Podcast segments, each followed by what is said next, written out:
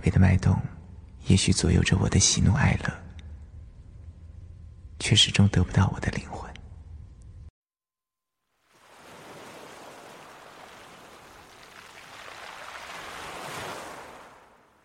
这里是片刻，我是少女绿妖。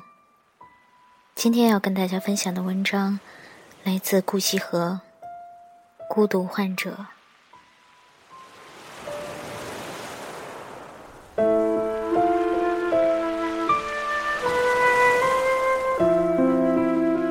他开始写信给他，写很长很长的信，他却是不回复的。偶尔会打来简短的电话。有时候他会坐很久的车到很远的地方去看他，在火车上看车窗倒映出自己的影像，神情淡漠，带着成熟男子的收敛与稳重。一生中会赶往许多不同的地方，都是因为这样一个女子，如飞蛾扑火。他这样抵达，他习惯随手记下时间。准确无误的年月日时分秒。医生说他得了强迫症，试图阻止，他不以为然。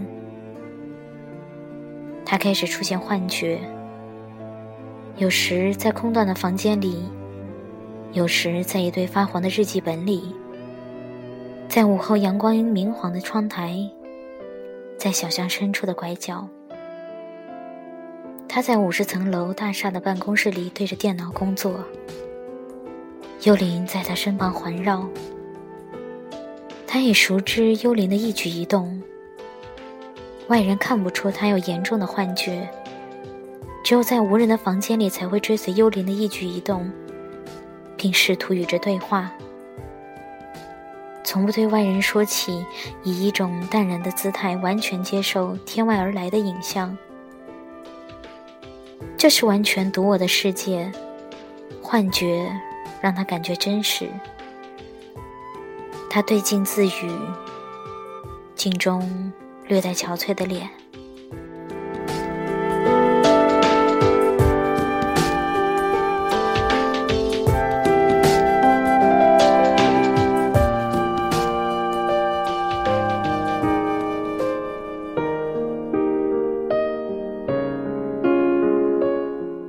他是独生子，从小就被母亲严格要求成为一个乖巧懂事的孩子，成绩优异，安静，温和，待人有礼。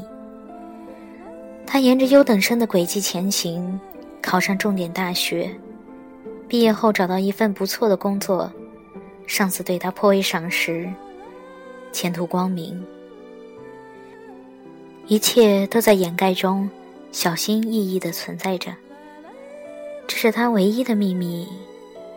如月光下缓缓流动的河水，没有声响，在无人的荒野腐烂生根。毕业晚会进行的很晚，离情别绪有些令人黯然神伤。晚会结束后，他送那个叫康的女孩回家。安静的街道，路灯昏黄。像瞌睡的眼。他骑着自行车，康坐在后座，他们沉默着不说话。一路有淡淡的不知名的花香。这应该是一个很美好的夜晚。他刚刚有喝了点酒，不多，没醉。一切进行的像电影里的场景。他用自行车载女孩子回家，是他喜欢的女孩。除了转角的时候，迎面打来的车灯太过刺眼。他霎时停住车，康差点摔下来。他说：“我梦见你一个人站在一间老旧的房子里，看墙上的字画。我推开门，你回头看我，说着什么话，语气神态没有变。”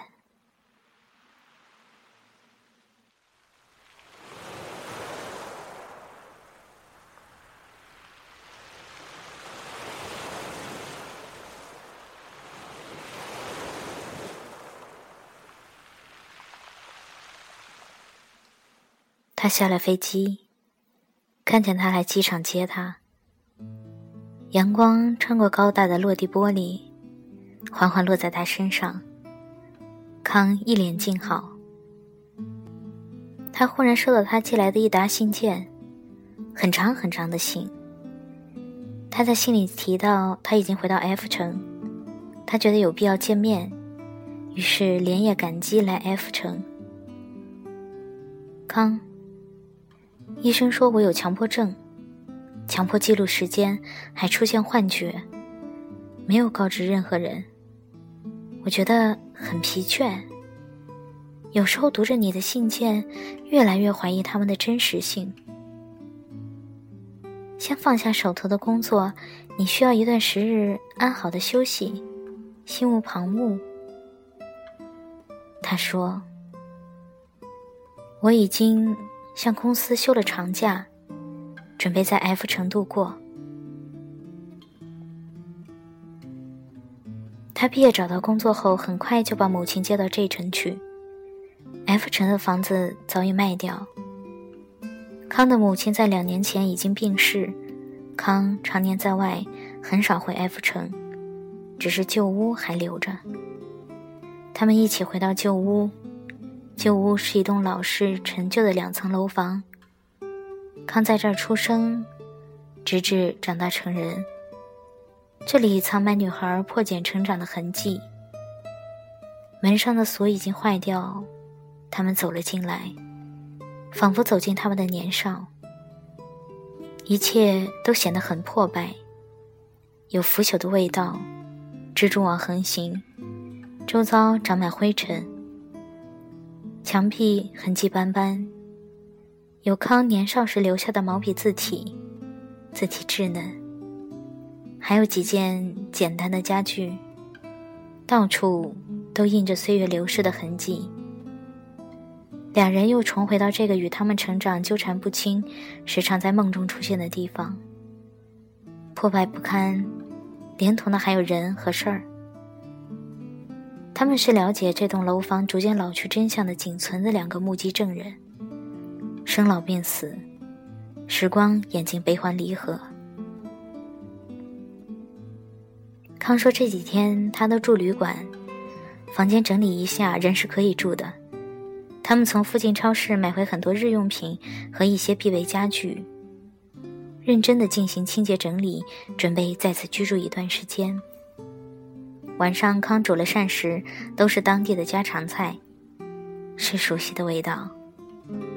年少的时候，他也常来他家做客，吃的是他母亲做的饭，他觉得异常美味。康的母亲是当地一所中学的教师，是他的班主任。他成绩优异，求学上进，康的母亲对他自然喜爱。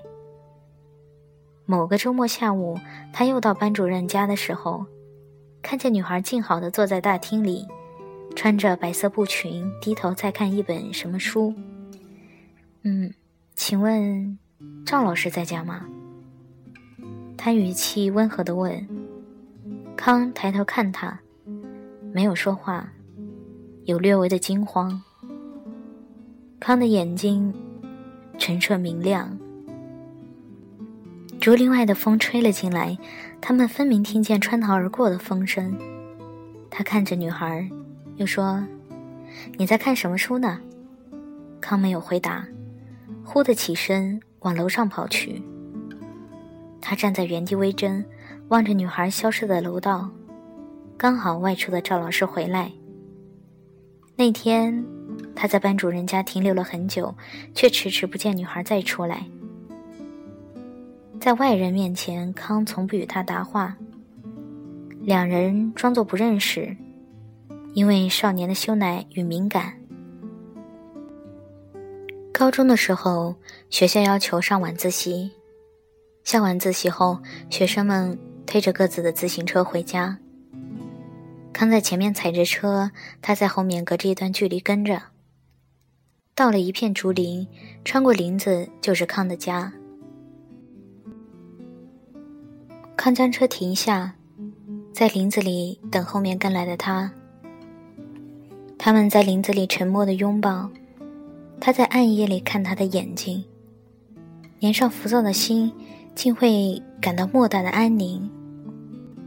然后他带康回到家，在竹林看到他亮起二楼房间的灯，自己再骑上自行车往相反方向回家。吃过饭后，康要他早些休息，放下心中的琐事儿。一夜无梦，第二日清晨，自然醒来，都觉神清气爽。康建议在院子前的空地种些植物。两人又一次去花市买了好些适宜种植的植物，费了好大的功夫将院前的杂草全部拔掉，再一一种下买来的植物，享受劳作带来的疲惫感。看着满园的花树，两人心中欢喜。他们站在阳台上看田地里的水稻，还有不知名的植物。远处的山连绵起伏。康说：“父亲早逝，很小的时候就已经懂得如何掩饰自己的感情，内向寡言。家里来客人会躲起来，躲进衣柜，即使母亲来叫唤也不作声，不愿见生人。他不负众望，考上重点大学。康去了北方，上了一个普通的二本院校。”高三毕业晚会，他用自行车送她回家。他说：“你在上演一场逃离，堪称华丽、盛大无比。结局你早已定好。”突然起了大雾，他停下来，忽地转身拥住她亲吻。我们身上都带有不确定因子，注定无法长久相互依存。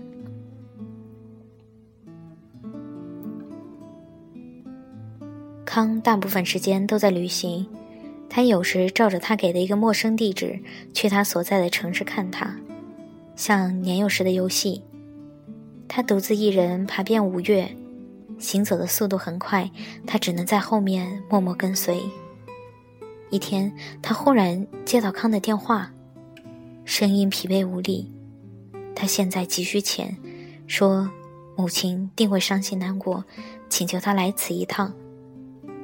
他坐很久的火车，独自一人到达遥远的北方城市，照着地址找到康。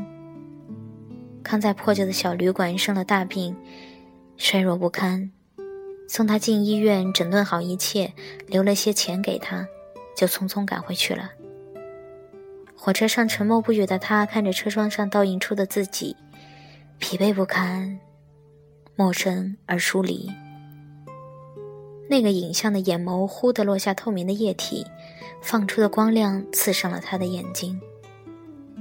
之后和康完全失去联系，渺无音讯。一切有关于康的记忆就像是镜花水月，他不得不怀疑他们的真实性。毕业一年后，他结了婚，妻子是大学同学，市长千金。此后他的事业平步青云。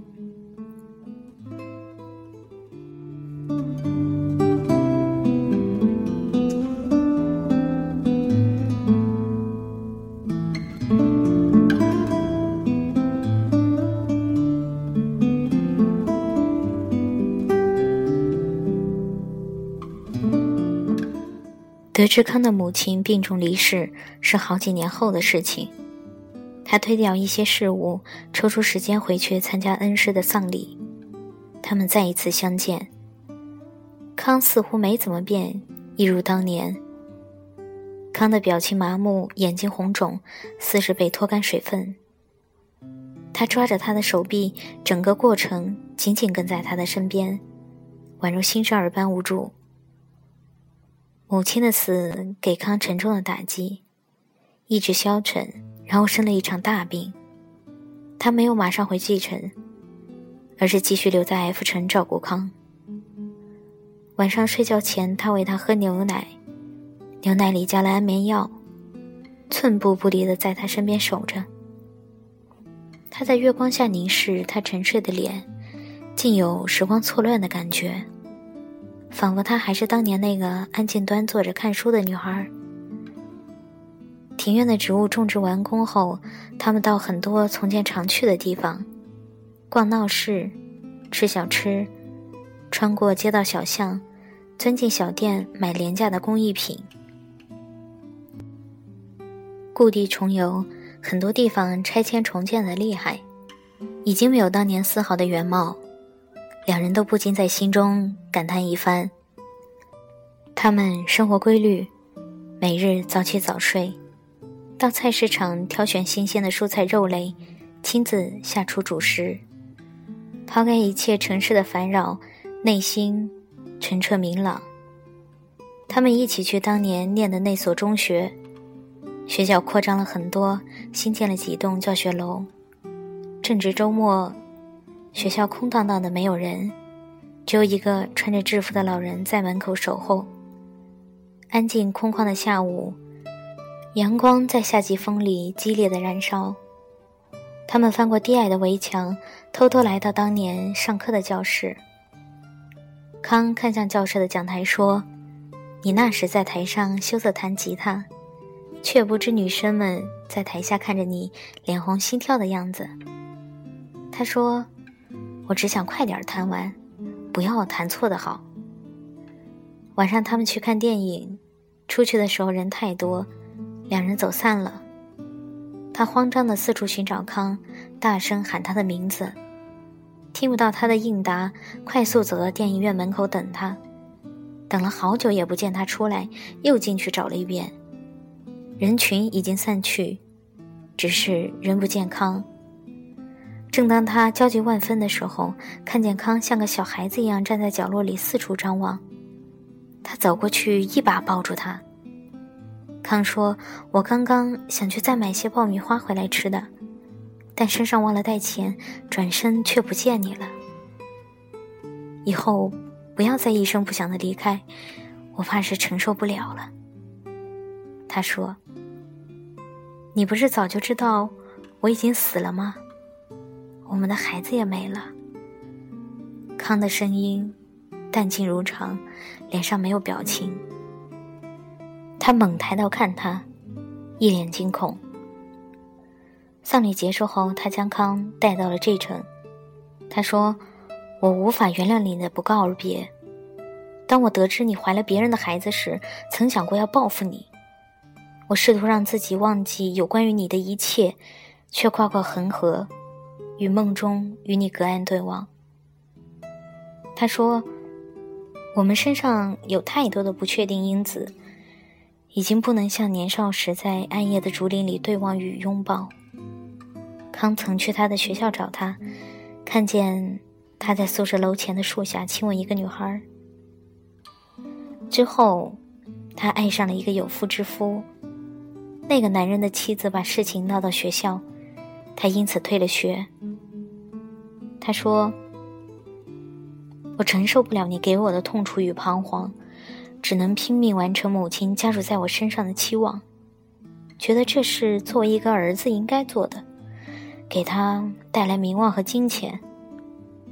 康说：“我时常在梦里看见母亲，早晨，她突然就从病床上起来，往屋外走去。那天天气特别好，阳光整个笼罩住母亲，她回头冲我一笑。”然后就消失了。我不知道她是否已经原谅了我。她说：“我知道我所做的，不过是想洗去私生子的耻辱。我丑陋的伤口没有痊愈，却是更加的溃不成军。”他说：“我常常一觉醒来，却突然感受到沉重的疲倦。”不知该行往何处。他说：“和我在一起吧，你要什么都可以，除了婚姻。我可以给你一个种满植物的庭院，在这里你可以安心写作，远离杂物与喧嚣。我想必也已经离不开你了。”康说：“我想要一个孩子。”康说：“来。”跟我来。他跟着他来到顶楼，康用最大的热情拥抱他，拥抱这个生命中一直追随的男子。他生命里的盛衰全因他而起，几乎花光了所有的底气。他说：“我终其一生也不能原谅你的不告而别，即使你变成鬼魂了。”他说：“可我还是要走的。我已经花光了所有的力气，不能再去爱你，我也不再恨你。”他说：“如今全身轻松，感到从未有过的满足。我要走了。”以后不会再出现在你的世界。不要再指责你的妻子了。我本来就打算独自回到 F 城来的。我终究还是回来了。康向他挥挥手，然后转身。他猛地拉住康：“不！”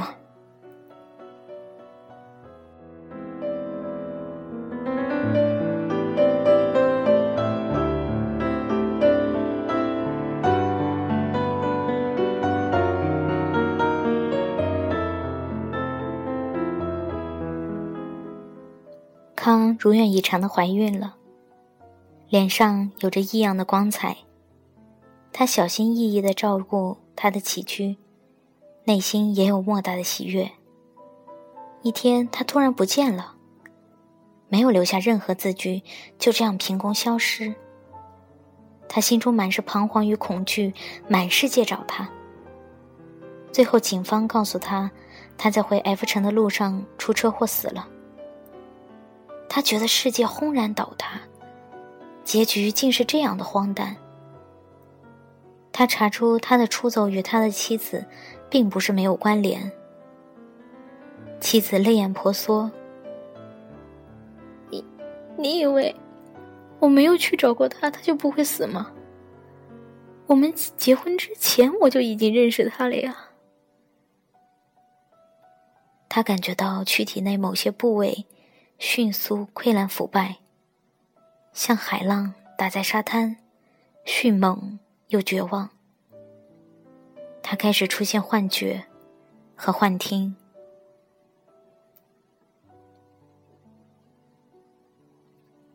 新闻报道：今日凌晨时分，某男子在一所废弃的楼房跳楼自杀，自杀原因不明。据了解。该名男子是某公司总裁，生前曾出现严重的幻觉。